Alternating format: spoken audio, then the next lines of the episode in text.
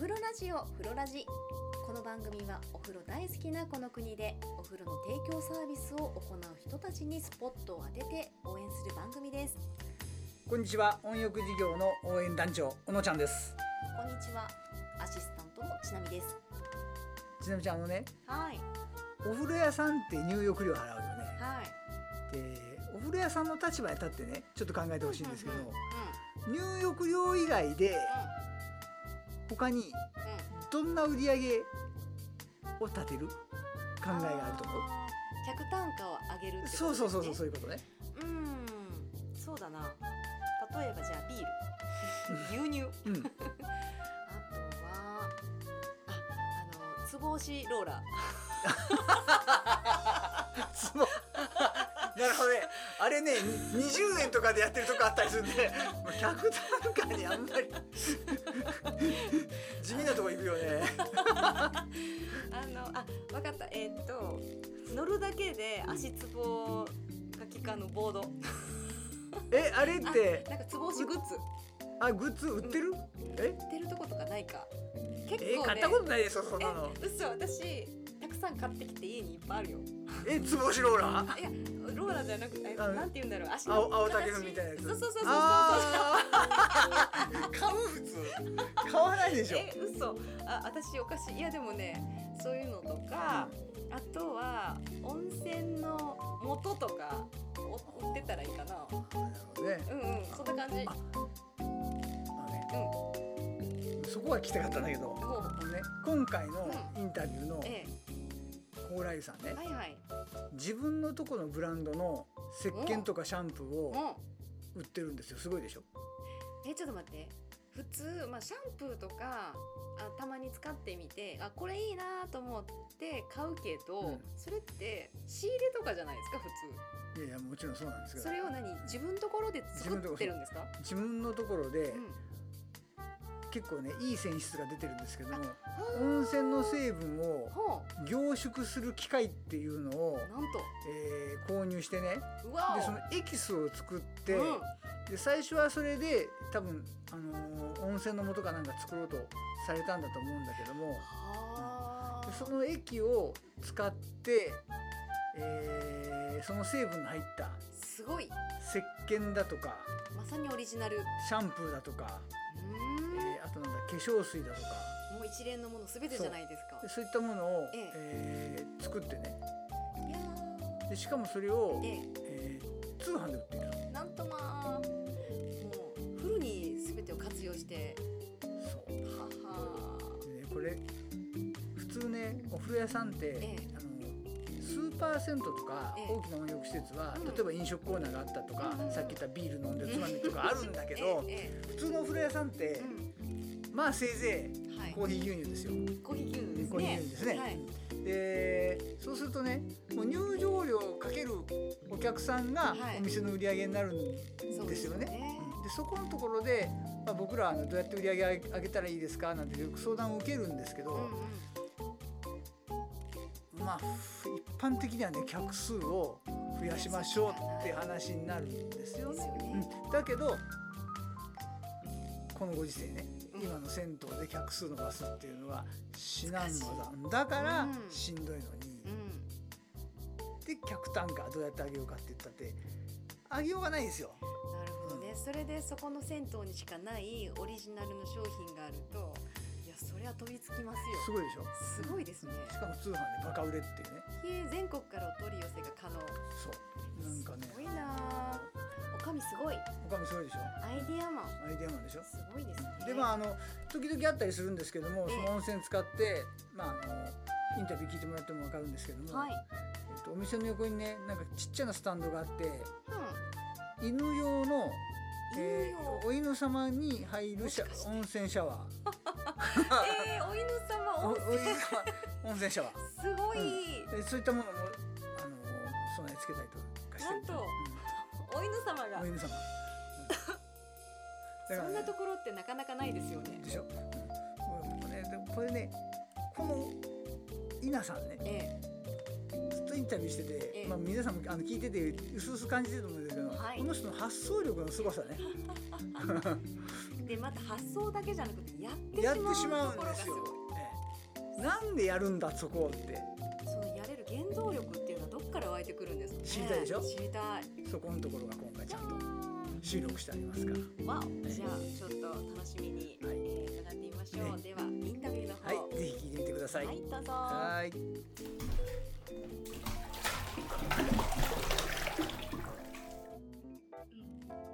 お客さんも喜んでもらえるかなと思ってやってて、えまず最初に、えー、と温泉掘って3年ぐらいした時に、えー、とペット用の温泉外付けに作ったんですよね、その時に温泉自動販売機もやってそれからねテレビとかがよう話題になはい。してくれたんですよね、でペットの温泉してもお湯がいっぱいああったからこのお湯をなんとか活用したい、まあ、1分間600リットルも湧いてるからね。それでまず最初にクラウドファンディングにたどり着くまでにボディーソープを開発してえそのボディーソープがえーっと1日で3500本売れた時があったんですよ。えボディーソープが3500本売れたんですか？ええそれは、えっと、インターネット？え、えっと、クラウドファンディングで？うん、じゃなくて会社の一部上場の会社の、えっと、その記念品としてあ作ったの採用してもらったと株主優待の記念品として採用されたんですよ。えうん、で3500本かけるその900円で販売したから 一日でこんな儲ける仕事もあるんやっていうので改めてびっくりしてしまって。おうや、まあ、宝くじに当たっておうじゃあこれはちょっとこういうのもちょっとね井戸掘り続けても面白いかなと思って。えであのボディーソープ洗うそしたらクリームがいるかなと思ってつけるっていうことでボディーソープの後にクリームを開発して、ええ。その後石鹸も開発して、ええ。まあ、ボディーソープで儲けたお金があったえから、はい。だからそれも売れてえでこの3つを、えー、とこれをお読みの先が、えー、といるやろういうことで尼崎市のふるさと納税の記念品にもしちゃったえ なるほそう。でそういうのもなんで、えっと、そんなことをやれるやるんだって、みんな不可思議に思うけど、はやっぱりやり続けたら集中したら、うん。アイデアいっぱい湧いてきて、う。えっと、他の人はできない言うけどあのひヒントとして、ええ。こういう商品開発のヒントとしては、はえっと、思い続けてイメージしてうちはあのブレインストーミングする相手が主人なんですよ。はい旦那さんがやれって言ったらなんかすごいものが動くんでだから、えっとそういうふうにやっぱりパートナーがいるかな、うん。その否定しない人。うん。うん。で、えっとそれはちょっと無理やろうっていうツッコミも入れてくれるんで主人は、えっと現実になったことと,、えっともう妄想で終わったところと、え妄想で終わったところと、えそれは2つ2種類あって、うん。やっぱりその役に立ってるところが儲かってきたかな。なるほうん、でそのその後あの石鹸まで作りました、どはい。えっとボディーソープそれからクリーム石鹸まで作ったらお客さんから化粧水作ってくる そしたら儲けたお金これ化粧水、えークリーム石鹸ボディーソープでもう使い果たしたからじゃあ次使う使うその作る化粧水っていうのはお金がないと。言ったらどうしたらいいかって言ったらラウドファンディングがあるでって誰かがあのお客さんかな？えっとそのまあ言ったらアイデア出してくれる人が言ってくれてそんな無理やろうと思ったけどあの一回ちょっとやってみようかなと思ってあのキラリ兵庫っていう、うん。兵庫県から出してるその、えっと、召喚型のクラウドファンディングの、えっと、申し込み、えっと、エントリーしてみませんか、はい。でキラリ兵庫っていう兵庫県のそういう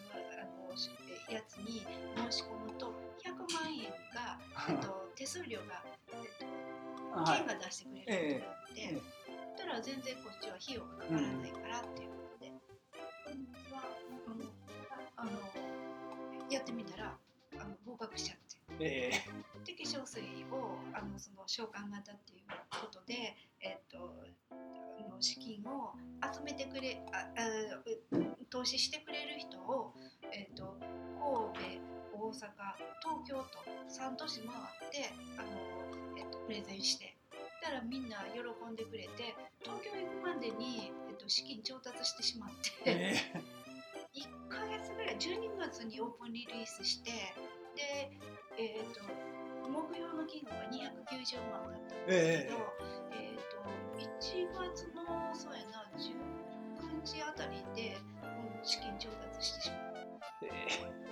すえじゃあえっと化粧水がクラウドファンディングは初めてだったんですか？それまではじゃあ自分で自腹で。やっあ自腹でやって。た。ああであの今もじゅああそうか。今あのあれですよね。あのホームページでネット通販で一応売ってますけれども。そうそう。ネットとそれから、えっと、店頭直売と、はい。それからもう、えっと、今その前ボディーソープを開発して、はい。それで、えっと、記念、えっと、その、えー株主優待で、えあのそういう、えっと、一部上場の企業さんが、えっと、うちのこの店のやつを取り上げてくれて、ええ。そこからファンになってずっと買ってくれる人いてるんですよ。だからリピーター結構いてるんですよ。でもそのお客さんともなんか仲良くなってお土産送ってくれたりとか、はい。武田城のあたりに住んでるあんで、武県田兵庫県のそのお菓子送ってくれたりとかなんかいい意味のお客さんもまたファンになってくれてつながっていくっていう感じでえはならしてもらって。ますそう。だからどこまでもやっぱり個人事業主なんでつながりをどれだけ、えっと、広げていくかそういうのに尽きるかなと思って、うん、ただもう本当限界はないかなもうあの一人でやってたら限界あるけど、えその一生懸命やってたら誰かがもうあまりにもけなげにやってるから応援したろっていう風にしてくれるのちゃうかなだから多分ね諦めんとやってきたからできたことがいっぱいあるとだからもう1ヶ月2ヶ月で誰かが「もうそんな無理やで」って言われたらはい。諦めるじゃないですか、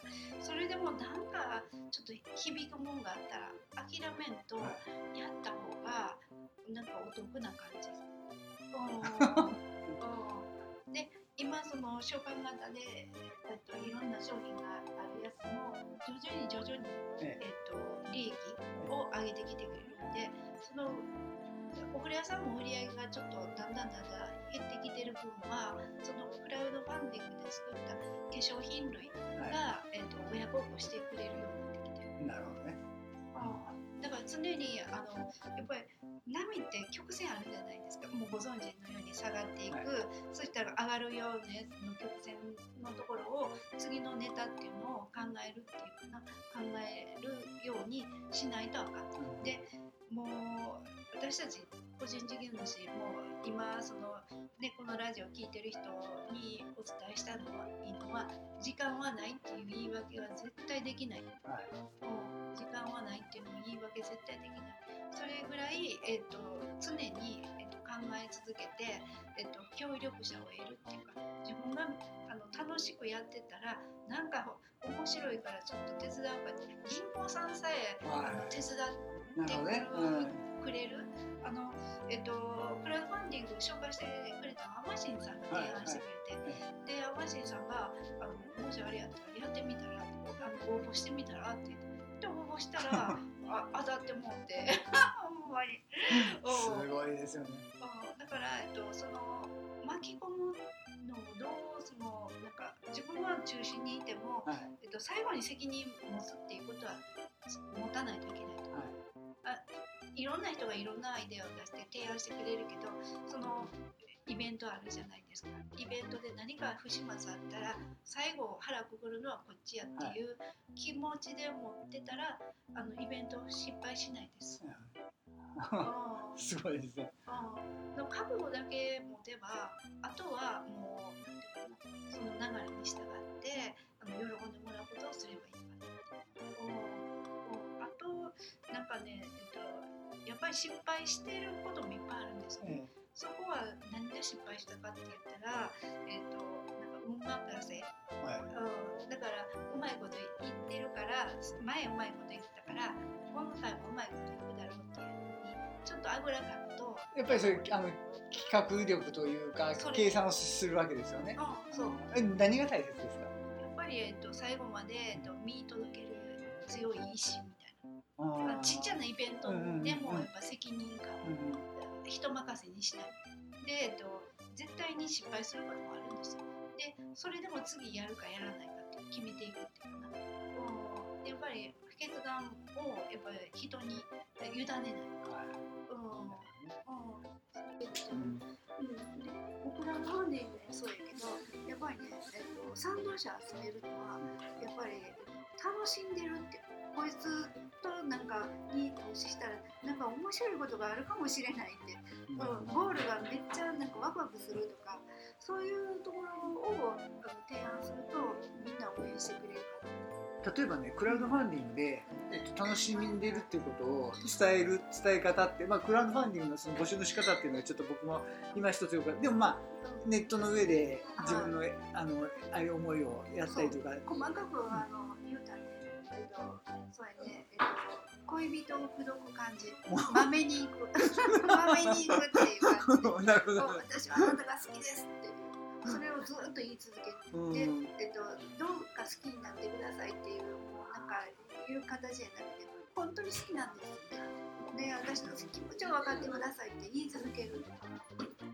ん、だから相手に、えっと、その答えを求めるっていう相手が根負けするぐらいこういうこの情熱って何って思うぐらいく感じかな。るほどな、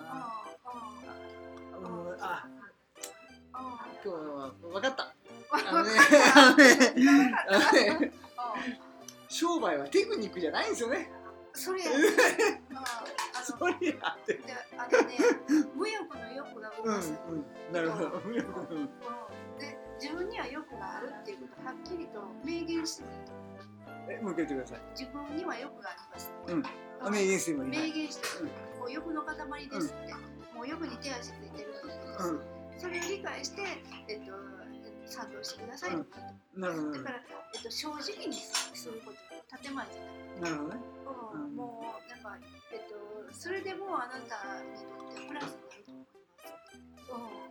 うん、っていうところ、うんそれと私が小学校でこうやってわーって喋れるようになった小学校で PTA のあのなんか取りまとめやったみんなああのほら小学校の時に挨拶する人おるじゃないですか。PTA 会長えそれ大人になってからってことですか？私子供の PTA の会長をやって子供をうんいてたよえっと子供の頃からあのおしゃまなお嬢さんじゃなかったいやじゃない全然多くてどうもそんな人前で自分をさらすなんて持っての方がやって思ってたんが そうなんですか。で5年間その PTA で取りまとめ会長をやった時にあの5年間会長ってすごいですね。アホやあ誰もやる人もいいでその時に、えっと、みんなの前でやったら話するんやったら、えっと、どれだけ喜んでもらうかと考えてで喜んでもらう人のターゲット決めたんですよ。うん。泣かす子はこの人だけに泣かそううん一人だけ感動したらさせようと。思って、えー、うんでその人に向けて話したらみんな感動する。卒業式なんかね。入学式は、うんえっと、1年生の子供に感動さすのもそうなんですね。うん。やっぱ笑かすこととかき あのうん。1分間でうん。どれだけ気を引くかもう飽きてるから手足ぐらぐらさしたりねしてる子供に、あのなんていうかな、えっと、え難しいこと言われないじゃん。うんうん。だからあの妖精の格好をしてみたりとか コスプレしてみたりシャバン玉浮かしてみたりとかねあのそういうふうにやっぱ人によってあのターゲットによってあのそのメニューを変えたりネタを考えるとか、うん、そんなのをしてたりして、うん自分がその喋ることに関してもやっぱり自分が喋りにあたってやっぱ会話してるみたいな相手あの卒業式の場合は、えっと、差しで話してあのお卒業と何々こういうぐらいの気持ちで語った。メリハリをつけてうん。だからやっぱり正直に、えっと、PTA って建前にするもうはい組合とかと一緒で建前にすでもやっぱりその中に、えっと、人種族の本音は出していきたいなと。うん。うん。で商売で個人事業主であったら100%自分の本音でやって営業してもいいな、うん、だからそのメリハリがすごい今その自分を育ててくれたかなと、うん、だからボランティアも決してあの無駄ではなかった、う。ん。ボランティアってあのそう。PTA う。んの、なるほどねう。ん変えたわけですね。そう。そう。う。ん切り替えて、でやるんやったら楽しむう。んそう。そう。そう。5年間も好きにやなとか人に言われるけどなり手がなかった仕方がなくっていうよりかもう5年間楽しませてもらったよっていう。とでももともとねうん。放送作家みたいなことをされたりもしたわけですよ。だからそういう創作をするというかストーリーを作ることはうん、お好きで好きなんですよね。好きやった。気象点結の勉強とかもしたし、ね、そのクライマックスに行ってそのストーンと落とすっていうねあーそういうところも勉強したし、えだからそれはやっぱりそのなんていうかなそのえっ、とね事業報告とか事業計画とか、うん。そういうあのプレゼンするときに必ず必要じゃないですかそれもなんかそこで学ばせてもらったらなって、う。ん、だから決して勉強っていうのはとか努力っていうのは裏切らないからそういうのは、えっと、この年になってやっとその頃は全然分からへんでなんかがむしゃらにねって虚しいとか悔しいとかいうのぱい経験したけどでもその悔しさ虚しさっていうのがやっぱり今の自分に、えっと、クラスになってきたかなって思う。なるほどね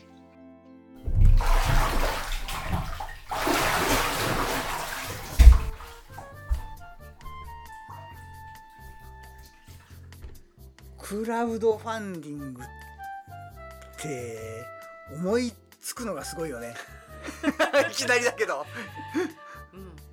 クラウドファンディングいや私も全然詳しくないんですけどさあいやじゃあやれって言ってやっちゃうところがすごいですね。ね、うん。あの何 何かあるって言ったら、うん、この手があるよって言ってやっちゃったっていうね、すごいですね。うん、すごいでしょ、うん。この行動力というかそこにこう自分がスイッチしていけるまあ適応力。そう。素晴らしいですね。さすが。次々とあの次なる手を考えて、えーお金を集めようということ今もね。うん。集めりゃいいんだそうそうそう考えてるってところがね。それで。うんでねこのインタビューしてる時もね、ええ。あのーそのインタビューの中でもあったように、ええ。それを助けてくれた某信用金庫の営業マンが来たりするんですけど、うん。あのーちょっと今忙しいからええ。あの後でねとかね。そんな感じで まあアクティブなんですよすごく。本当に。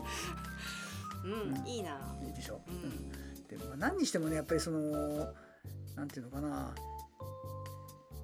今自分ができることをええ。広げていくっていうところがね、うんあのまあ、冒頭でも言いましたように、はい。自分のところにオリジナルのシャンプーを作っちゃうとか、えそういった発想力がねすごいと思います。でねもう一つ僕ねあの古谷さんで知ってるのね金沢のあるお店これ直接知ってるわけじゃないんですけど、あのアイスキャンディーを、えアイスキャンディー、うんあのね、本当のフルーツを使ったアイスキャンディーを、美味しそう。うん、自分のところの、えーなんていうのかな。台所で作ってうん。それをお店で売り出したら、うん。